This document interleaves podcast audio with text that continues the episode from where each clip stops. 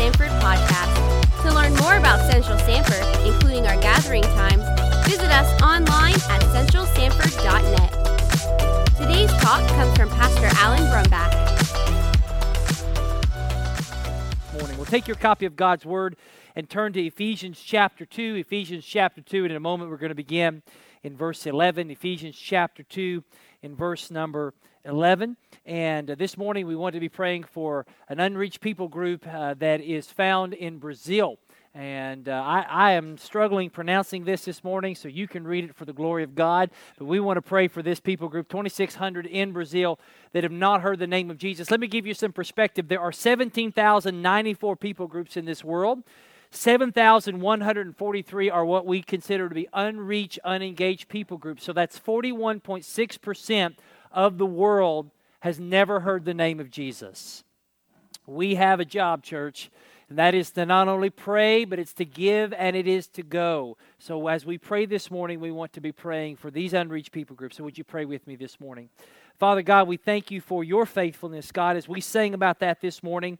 Great is your faithfulness. And Lord, we pray, God, that you would help us today to just understand how awesome it is that we can worship you in spirit and in truth in freedom this morning. Father, we know that there are people around the world who have never heard your name. So, Father, we pray that this morning you would be with this people group in Brazil. Father, we pray that you would raise up people either from within Brazil or with, within South America, or maybe even someone from this church to go and to share the good news with them. Lord, we praise you and we thank you in Jesus' name.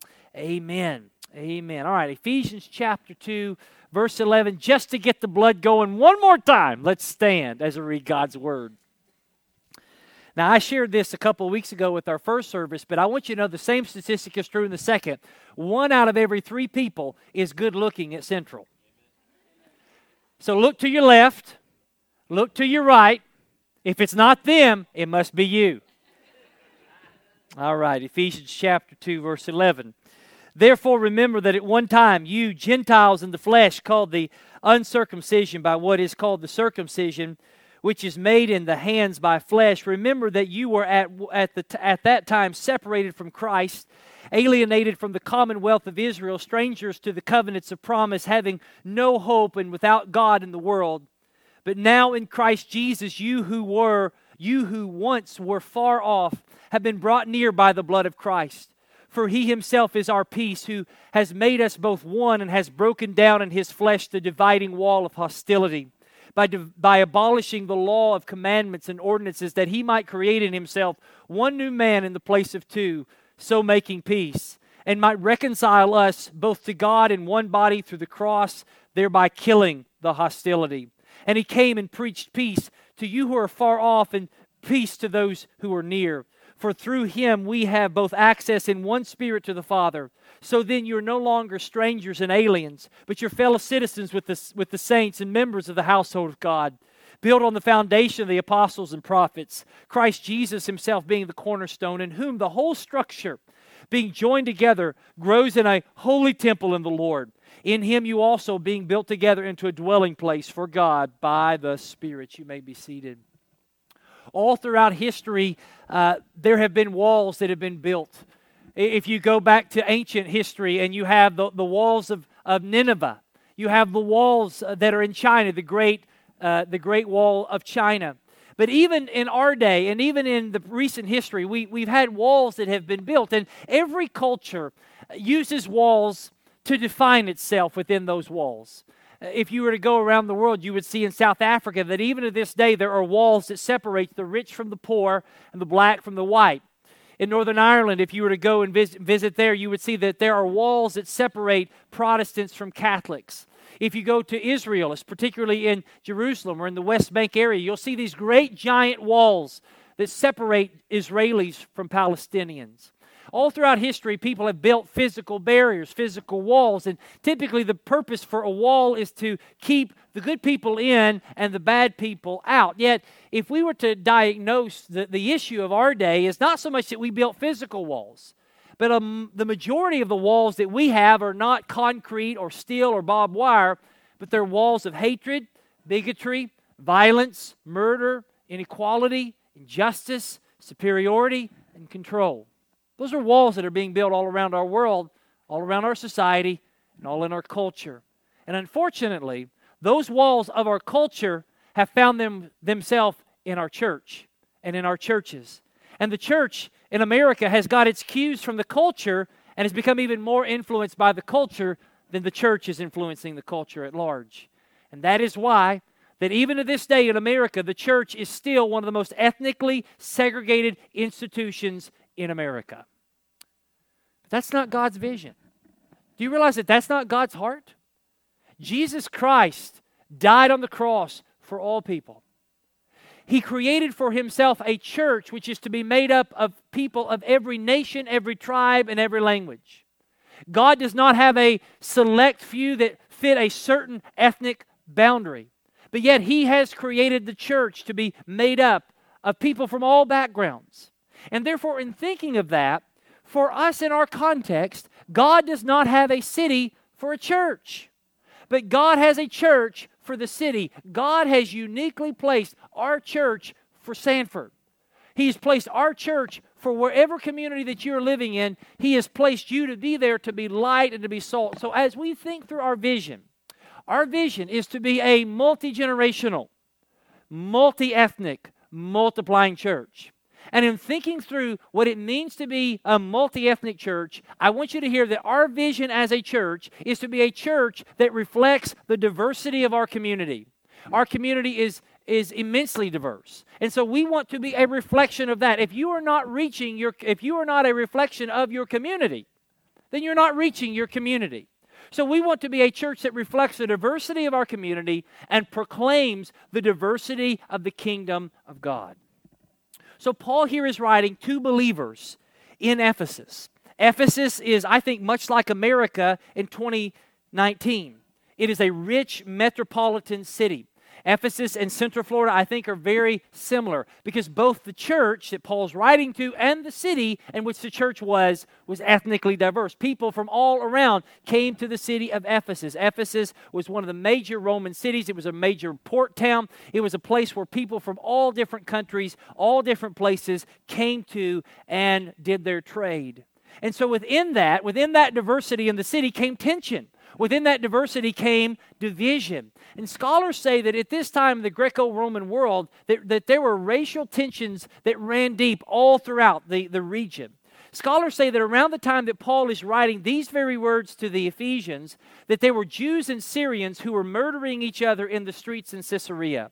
That is, you had Jews and Gentiles murdering each other in the street just for being a Jew or just for being a Gentile. And Paul writes to the Ephesians after this event because he had just actually been in Caesarea after he writes to the church of Ephesus. So, as Paul is writing this epistle, as he's writing this letter, as he's sharing the gospel of Jesus Christ and what God has done, that's the context in chapter 2, is that we were once dead in our sins, but thank God Jesus Christ made us alive. For by grace you've been saved through faith. It's not a work, so that no one can boast. Saved by God's grace. And within that understanding of being saved by God's grace, Paul then talks about the implications of the gospel. And what we see here is that multi ethnicity is a part of what it means to be under, uh, to understand the gospel, that there are multi ethnic implications to the gospel. So Paul doesn't sweep around this issue, he deals with this issue head on. And so here's the, really the gist. If you were to take verses 11 through 22 and boil them down, here's what I think Paul would say to us this morning that the gospel teaches us that the walls of hostility, those walls that divide us, have been destroyed by the work of Christ, paving the way forward for the church in the world. So let's unpack that. Number one, let's look at the walls of hostility. In verse 11, he says, Remember, remember, remember that at one time in the past, you, Gentiles in the flesh, called the uncircumcision by what is called the circumcision, which is made in the flesh by hands. Here, what Paul is doing is he is getting these, these Ephesian believers to remember what their old identity was. They saw themselves as being those who were Gentiles were Gentiles. Those that were Jewish saw themselves as Jewish. They were called by Jewish people the uncircumcised. Remember, I told you a few weeks ago that when you call somebody uncircumcised in Jesus' day, that was smack talk. So here was a derogatory term. Isn't it amazing that, that you can take whatever situation in history and, and people still invent words to call other people in derogatory ways? And the reason that Paul says, go back to your old identity before, at one time, you were a Gentile and other people were Jews.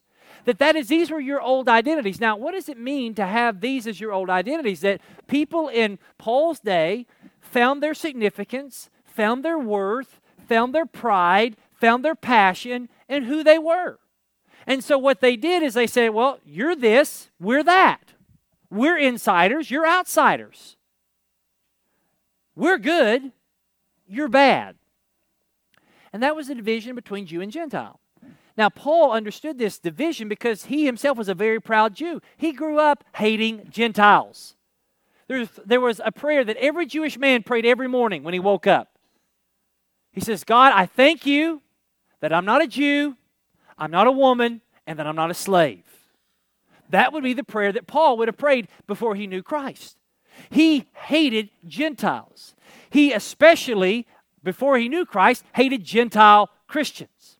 But yet, he understood now after Christ the deep complexities. See, because today we may not necessarily have the issue of Jew and Gentile, but we still have the issues of hatred and Paul understood that the issue between a Jew and a Gentile was religious, it was cultural, it was racial, it was historical, it had deep roots. But here he says, remember, this is where you used to find your identity, your old identity. But now in verse number 12, he says, not only remember your old identity in the flesh, but remember your old identity before you knew Christ spiritually. He says, Remember that you were at that time, when you were a Gentile, when you were a part of the uncircumcision, you were apart from Christ. You were alienated from the commonwealth of Israel. You were strangers to the covenant of promise. You had no hope and were without God in the world. Paul says that before Christ, you were separated, alienated, a stranger, had no hope without God in your life. And that is the case of everyone in the entire world who doesn't know Christ. It doesn't matter who you are, what your background is, if you do not know Christ, you're separated from God. And this separation from God leads inevitably to separation from other people. And the reason that we're separated from God is sin. Sin is what separates us from God, and sin is what separates us from other people. And you can trace it back to Adam and Eve in the garden. You remember when Adam and Eve sinned? What happened when Adam and Eve sinned? Well, God came. And God says, Where are you, Adam? It wasn't that God didn't know where he was. Adam was hiding. He thought he was hiding from God. And Adam says, I'm here, God. And God says, What did you what have you done? What are you doing? And what, what, is that, what is Adam's response in the garden? It's me. I'm an idiot. Is that in the Bible? No. What does he say? He says, God, that woman you gave me. You remember that's the woman that he said, bone of my bone, flesh of my flesh? That he was in love with? Now he's sinned, and what does he do? He separates himself from that woman. And what does the woman do? She blames the snake. And the snake didn't have a leg to stand on. And there you have sin enters into the world. And the first thing that happens is sin separates us from God, and then sin separates us from one another. And then that separation goes down through Adam and Eve's children. Adam and Eve had two sons, Cain and Abel. You've heard this story? Cain kills his brother Abel. Now, here's the question How long did Cain hate his brother? The answer is as long as he was able. Those are what's called dad jokes. So, this hostility that started with us and God migrated to us and other people. That's where it started. And ever since then, you go through the book of Genesis, you see division, hostility, murder, theft, lying, hatred, slavery. All of this comes from this hostility, first with God, then it leads to each other. And so you say, Well, I'm not very hostile inside. Well, let me tell you something. If you are a sinner, you have the same seed. John Owens, the great Puritan, said this He said, The seed of every sin is in every heart. Now, what is this sin?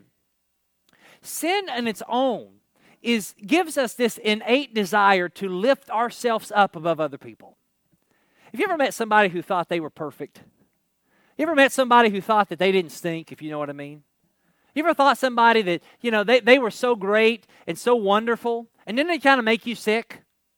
Do you realize that within us we have that propensity ourselves to self justify, to prove that we are better than other people? Even, even though outwardly you may not show it, inwardly you constantly judge people. And you think, you know, I'm better than that person. I'm not a deadbeat like that person. I'm smarter than that person. I've got more sense than that person. I'm better looking than that person. I know a lot of you think that, right? I know I do. But what that stems from is this insecurity that we have before God because we are separated from God and we feel this emptiness, we feel this void. We think that if we can somehow feel better about ourselves, if we can somehow look better and think that we're better than other people, we think that we have more value and that God will love us or that people will love us. And what happens is, is that we take our identity, whatever it is, and we make it our idol and we find our value, our significance, our worth, our pride in that identity rather than finding it in God. So, what we do is we look for things. We look for things about ourselves, or we look for things about our family, or we look for things about our group that we're in. It could be our race, could be our nation, our nationality, our family, our sports teams, our color, our history, our gender, our education, our careers, our looks, our generation. We look at whatever it is, and we use those things to lift up ourselves above other people. And it is, listen, it is intoxicating. I think, I think about it in a very funny way. You know, football season's coming up, and last year Kentucky actually had a team. And so we're hoping that we field one this team. But it's very interesting that even for people that are sports fans, we find our identity in our team and we talk trash to everyone that we beat. We're better than you. Rah, rah, ree.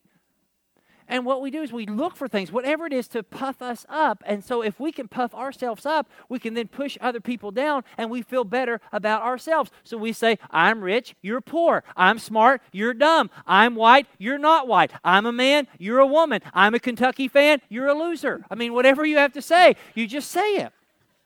And so what happens is this is that when we idolize our identity, our nationality, our politics, our race, our class, our generation, our gender, when we idolize those things and we think that we're the best, then we demonize anyone who's not like us.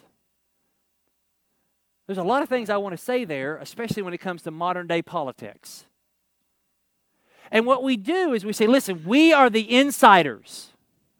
Those people are the outsiders. We want the outsiders out and the insiders in. And so, from the beginning of time, and to where we are today, racism, sexism, elitism, ethnocentrism. I know those are big $50 college words, and I went to college, and so I got to use them, get my money's worth. Terrorism, white superiority, black power, genocide. All of those things arise out of a heart that finds its identity and meaning in something other than God. And the issue is not a lack of education. It's not, well, those are just some bunch of rednecks who, who are just Neanderthals. No, it's not a lack of education. It's not the problem. It's not a lack of enlightenment. It's not even a lack of financial resources. I mean, I told you a couple weeks ago about, about the Nazis and, and, and just the horrific crimes and atrocities that they did in, in murdering over six to seven million people systematically in a two or three year period the Nazis, if you know anything about Germany at that time, were some of the most educated elites of that day and yet they could fall to this. What's the cause of the hostility? The cause of the hostility is sin. And sin builds walls. Think about this interpersonally. Think about your relationship with your spouse. Think about this relationship with other people. What builds walls and barriers between you and other people? If you get to the root of it, it's sin. What could that sin be? It could be pride.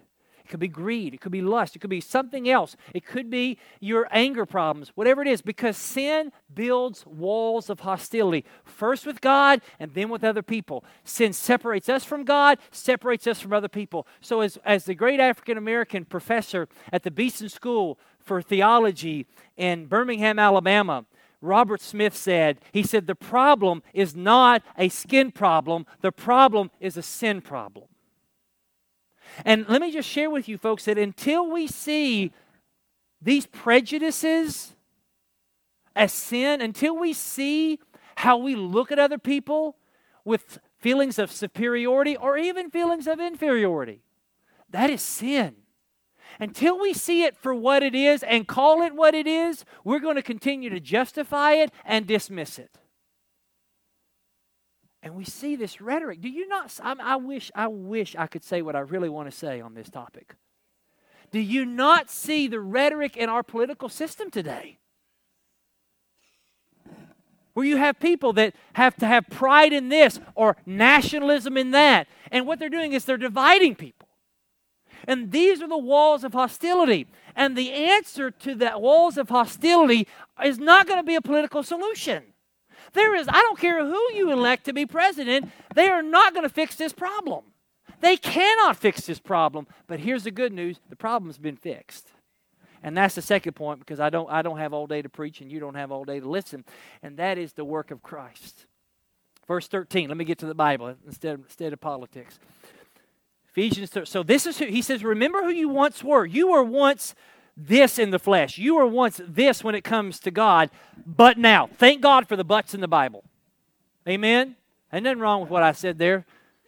Thank God for the buts. But now, this is if you remember in verse 11, he said, This is at one time you were this. This is who you were. But let's say this together now. If you are in Christ, this is who you are. But now, in Christ, you who were once far off have been brought near by the blood of Christ. That that is that your old identities, those things that used to identify you, that used to find your significance, your value, your worth in, those things are gone. Christ has brought in something new. See, Christ tore down the walls of hostility. And he did so by giving us a new way of understanding what it means to be inside and what it means to be outside. See, Christ came in and he dealt with the, the problem that no other person can deal with. He dealt with the sin problem. And my sin problem is bigger than my race problem, my religion problem, my uh, education problems and my wealth problems or my polit- political problems. And the only solution to this problem is that Jesus had to die on the cross in my place to take my sin. The only thing that was going to fix me with God is that Jesus had to become my sin. And so that I took his righteousness and he took my sin. See, with God, there are, there's no such thing as inside and outside. Everybody in the world wasn't on the inside Everybody in the world is on the outside. Sin's curse on all of us means this there are no good people, there are no winners, there are no people who have it all together. All of us are cursed from our birth, depraved to the grave, and destined to spend eternity in hell. All of us regardless of your ethnicity, regardless of your politics, regardless of your economic status, all of us but then Jesus showed up. And in verses 13 through 18, the Bible tells us that Christ shows up. He dies on the cross to bring us near. We were far from God. He brings us near to God. We were outsiders. Jesus comes and makes us insiders. He is our peace. He made us one. He broke down the wall. He reconciles us to God. He killed the hostility. He made us right with God. Then, because He made us right with God, He can make us right with other people. Think about this thought. Apart from Christ, you and I are further from God than we can ever imagine. But in Christ, you are nearer to God than you can ever dream. See, you and I have a new identity. If you read through verses 14 through 22, we see that we went from being an old man to a new man, from having access denied to access granted by the Spirit, from being illegal aliens to fellow citizens, from being homeless to the household of God, all made possible by the blood of Jesus. So in verse 15, the Bible says that he might create, he did all of this that he might create in himself one new man in place of two, so making peace. The word new here is not just a restoration of something that's old and making it new, it is to be completely new. And what Jesus did is when he died on the cross, he divided and tore down, uh, he, I mean, he conquered and tore down all the walls that divided us, these walls of hostilities, these old identity markers. And he created for himself a new man, a new person that comes from every tribe, every tongue, and every nation. And that new person is the church of Jesus Christ. So listen, if you are in Christ, your primary identity is not an American is not white, is not black, is not brown. It's not Floridian, it's not Kentuckian, but it is a new race of humanity. All those other distinctions, which are not bad distinctions, are secondary to that primary identity. See, it's not that those distinctions don't matter, it's that they don't ultimately matter. Let this get in your mind. Our cultural differences may distinguish us, but they don't define us. And when you and I understand that my identity is not that I'm a white man, not that I'm from Kentucky, not that I'm a man, it's that my primary identity is that I am in Christ, then the hostilities go away. Because I realize that in Christ, there is nothing about me that makes me better than anyone else because I was dead. I was dying. I had no hope. I was helpless. I was hopeless. But Jesus Christ came, took my place, died on the cross, rose from the dead, gives me salvation, and I'm a new person. And so when I look at other people, I don't have to look at them and think I'm better than them because I know I'm not. And I don't have to look at someone else and say I'm worse than them because I know Jesus died to make me worthy.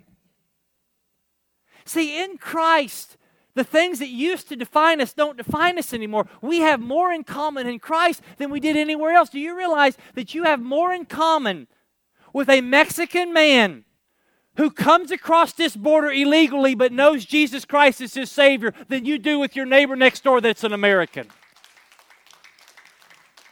Now you say, well, that's political. I'm not trying to get into politics. Let the, let the dead bury the dead, but I'm going to rise and follow Jesus. Now, some of you are like, well, Pastor, what about my past? Pastor, that's nice for you to say you're a part, you're, you're a white man. You've not gone through what I've gone through. And you're right, I haven't. But what I, what I want to say about the past is something you need to understand about the past. When Jesus Christ came, he didn't just bring peace, he came to be peace. And because Jesus came and he died on the cross and rose from the dead, when, when God the Father looks at us, he does not look at us based on our past. He looks on us based on our perfect Savior. Does that mean that it erases the past? I don't know. Ask God. See, how God treats us in Christ should fundamentally and forever affect how we treat each other. I'm, I'm not ignorant. Somebody told me the other day that racism is dead in America. Are you living under a rock? All of us in this room, regardless of your skin tone or ethnicity or pigmentation, have the tendencies of racism. The penalty, however, for racism and inequality and injustice has been paid for by Jesus Christ but yet the presence of those sins still remain even in the church. But if you want to get free from that, see what Christ has done. Find your identity in Him. And then you can fight against the sins you see in yourself and you can be reconciled with other people. Folks, this isn't just about ethnicity. This is, this is applicable to any kind of interpersonal relationship you have. That your identity in Christ is greater than any identity you find here on earth because everything else is artificial. That's the only identity that's eternal. So let me get to the last point because it's about all we can take. And that's this the way forward. What's the way forward for our church? I don't have time to completely go through this text line upon line. I wish I did. But in verses 19 through 22, Paul tells us that because of Christ, all believers essentially have three things in common. If so, if you're a Christian in this room, or you meet a Christian, you have three things in common. Number one, you have a common Savior, Jesus Christ. Number two, you have a common foundation, a foundation built on the apostles and the prophets. You have the Word of God. Number three, if you are a Christian, you have a common purpose and that is that you are spirit empowered to declare the gospel to the nations and make disciples of all people. So, regardless of who you are, regardless of where you're from, how much money you have, who you know, everyone in this room, if you are in Christ, you have a common Savior, Jesus, a common truth, the Bible, and a common purpose to make disciples of all people. that is what should unite us. See, the unity that was destroyed by sin is restored in Jesus and is to be proclaimed by the church. You know what this world is longing for? This, the, the, the, the hope of unity, the hope of justice, the hope of equality. What the world is hoping to achieve through political, educational means can only be achieved through Jesus.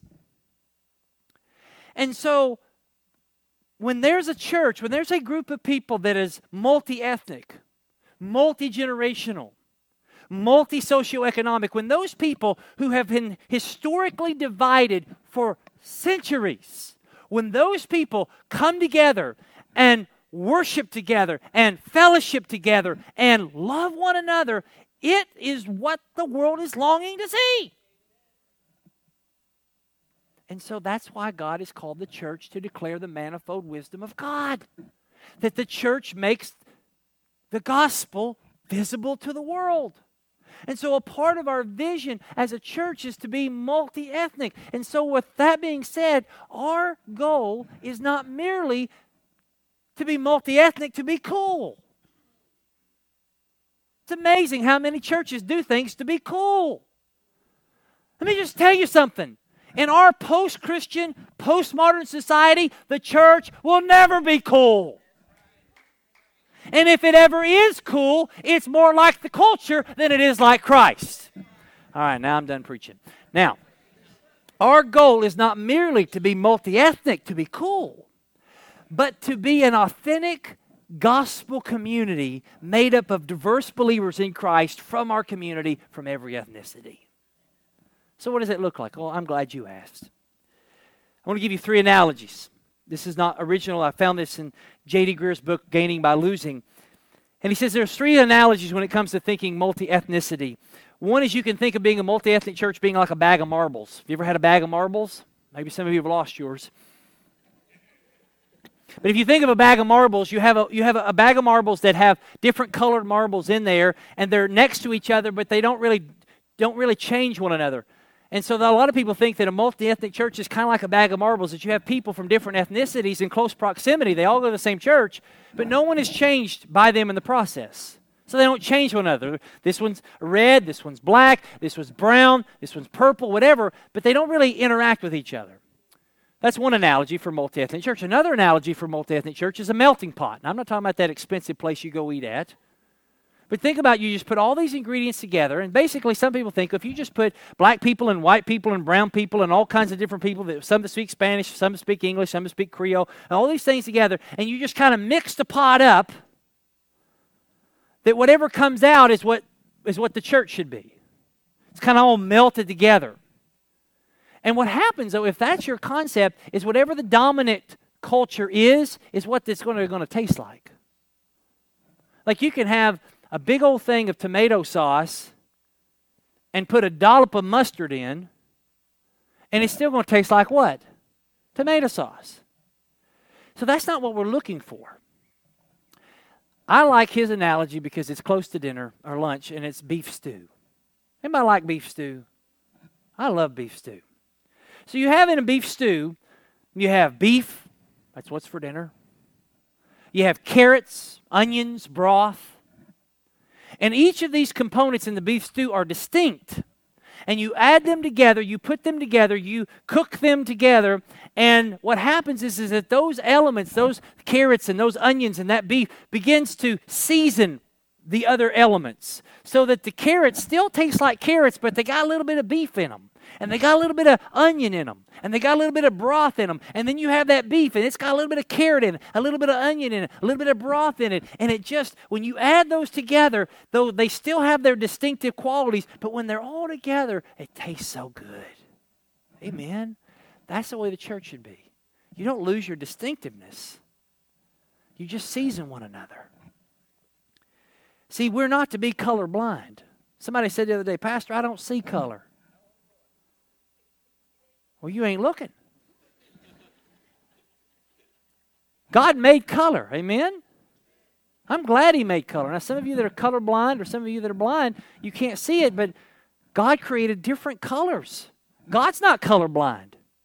When we're in heaven, it's not going to just be one color. It's going to be multicolors.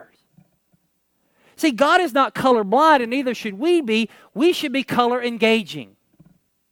Jerome Gay, Jerome Gay said this He says, I don't need to be blind to those around me that are different, and I don't need to act like I don't at times make assumptions about them. The key is not to be led by those assumptions and prejudices and allow God to use a diverse community to shape us more into His image. That's the way forward for the church. So, how can we do that? And with a few moments, I want to tell you real quickly how we can do that. One is through humility. I think, go back one second. I think that the biggest problem in all churches is that we're a bunch of proud people. Think about this statement. If everyone in the church was to do this next statement from the Bible, how it would change everything. Read, let's read the words of Paul. Paul says to the church of Philippi, he says, Do nothing from selfish ambition or conceit, but in humility count others more significant than yourselves. You imagine what that would happen if we did that. He said, Let each, of, each one of you look not only to his own interest, but also to the interest of others. Verse 4. Hopefully. Verse 4 says, actually, that did, that did do verse 4. That's all there. And the people up there are like, You're an idiot down here. But they're not supposed to say that because they're to prefer me and think that I'm more significant than they are. But listen, if, if we as a church would just sacrifice our preferences and our styles and our wants for others, what would happen? We do it through humility. We consider others more significant than ourselves. A part of that is giving other people the benefit of the doubt. You know what I found? That if you assume people are against you, you will find evidence of it everywhere. And you do it through intentionality. As a church, nothing meaningful happens by accident if we're to be a multi ethnic church that really is a reflection of our community, we have to take intentional steps to ensure that people of all ethnicities and generational backgrounds feel welcome through our leadership, through our platform, through our friendliness, through our musical styles, through what we celebrate, and our love for each other. We have to intentionally engage people that are not like us. Albert Tate, in his letters to a Birmingham jail, said the question isn't guess who's coming to church, but rather guess who's coming to dinner. We have to think beyond just gathering. Just don't just check off your box. Well, this week I was multi-ethnic. I went and sat in a room with people that weren't like me. You can check that off at Walmart. It's not guess who I went to church with, it's guess who I ate dinner with. Guess who I hang out with? Guess who are in my life? If we want to see the change that this world is longing to see, it has to start with us. So the question I have is this Do you have friends who are not like you? Are you seeking to embrace and learn from people that are not like you? Do you have a relationship in your life that would make the watching world wonder why are those people friends? They have nothing in common. And if you don't, why not? I mean, it's not enough for us to have a church of great diversity, but we never spend time with each other. If all the white people just huddle up with white people, and all the African Americans just huddle up with people that are African American, and all the Hispanics with the Hispanics, if all the old with the old and the young with the young, that's not the church. That's a social club, that's a clique. The church of Jesus Christ is people from every nation, every tribe, every background coming together why? Because there's only one race, and that's the human race. There's only one problem, and that's a sin problem. And there's only one solution the blood of Jesus.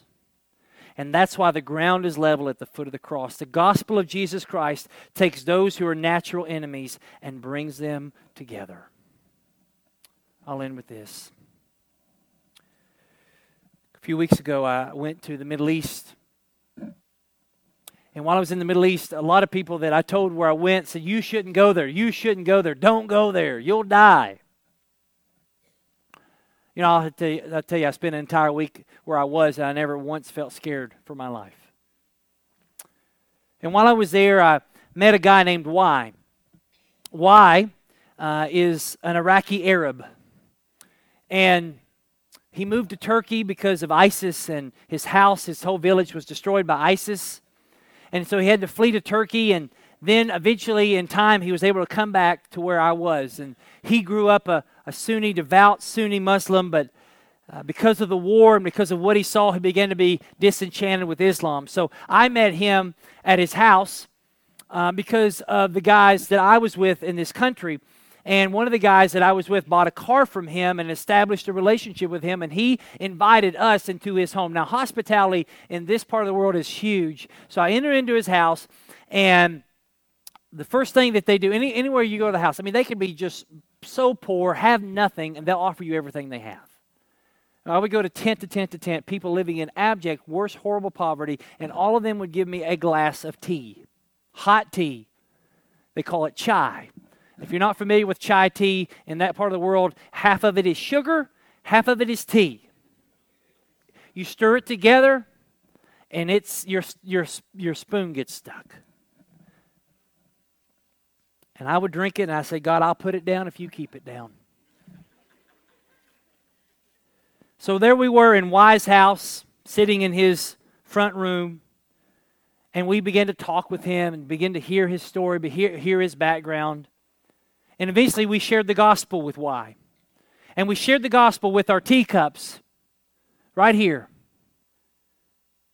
And we shared the three circles, and, and it's amazing how it turned into three circles. And here, this guy that was here, um, who had bought the car from Y, uh, shared the, the gospel, said that this is God's design, and God had a perfect design. And yet sin came in and destroyed that design and, and now leads to brokenness. But if, because Jesus died on the cross and rose from the dead, if you repent of your sins and believe, then you can have the ability to recover and pursue God's design for your life. You could have a new life. And we shared Jesus with this man. And I didn't know what to expect.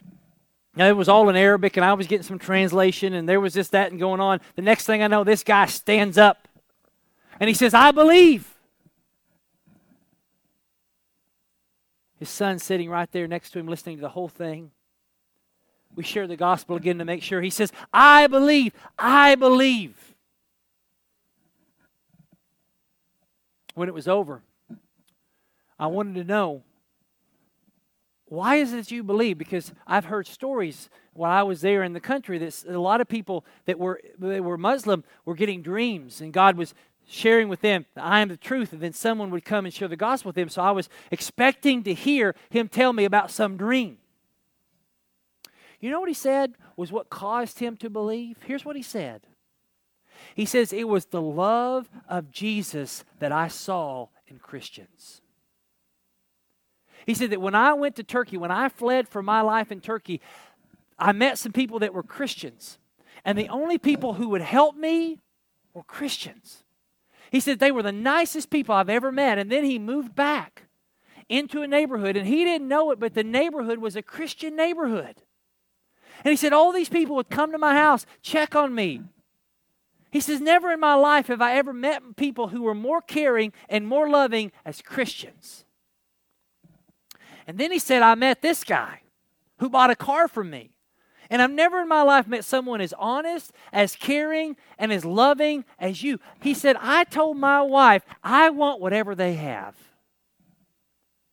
And he says, That's why I believe.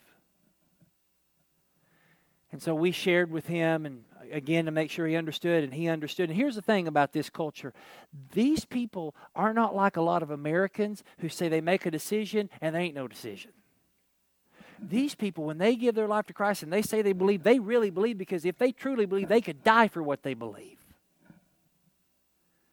And so we, we shared to Y. We said, why we take these three circles, you take these three circles, and you share this with your wife tonight. And the reason we do that is we want to see if this guy is legitimate or not. And we got a we got a message that evening that Y shared the gospel with his wife, and that evening she became a follower of Jesus Christ.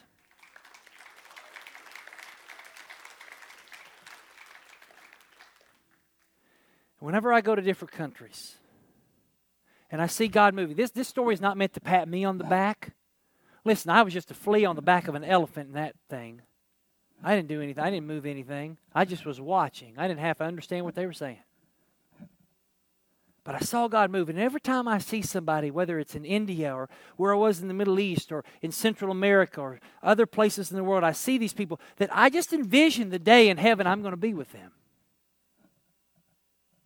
You know, one day in heaven, I'm going to see Y, and I'm going to see his family. And all these artificial things like I'm an American, he's an Iraqi, all those things aren't going to matter. I speak English, he speaks Arabic. It's not going to matter. All these things, these artificial identities that we had on this earth, are not going to mount to a hill of beans in heaven. Because the only thing that we're going to care about in heaven is worshiping Jesus together. And I just envision in my mind that one day I'm going to be there with Y and his wife and hopefully his little boys. And I'm there one day with them, and you're there with me, and we are looking to Jesus, and we're saying, Worthy is the Lamb who was slain.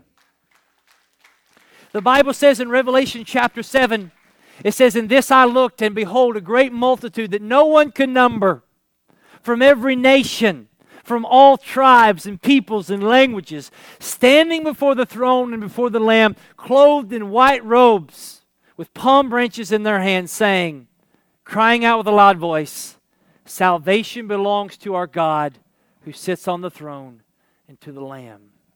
The reason that we want to pursue multi ethnic community at Central is because that's what heaven's going to be like. Why not have heaven on earth now? Why not? I want to do something. This first service, it freaks some people out, but I want you to do it too in second service. I want everybody to touch your knees. Touch your knees. All right?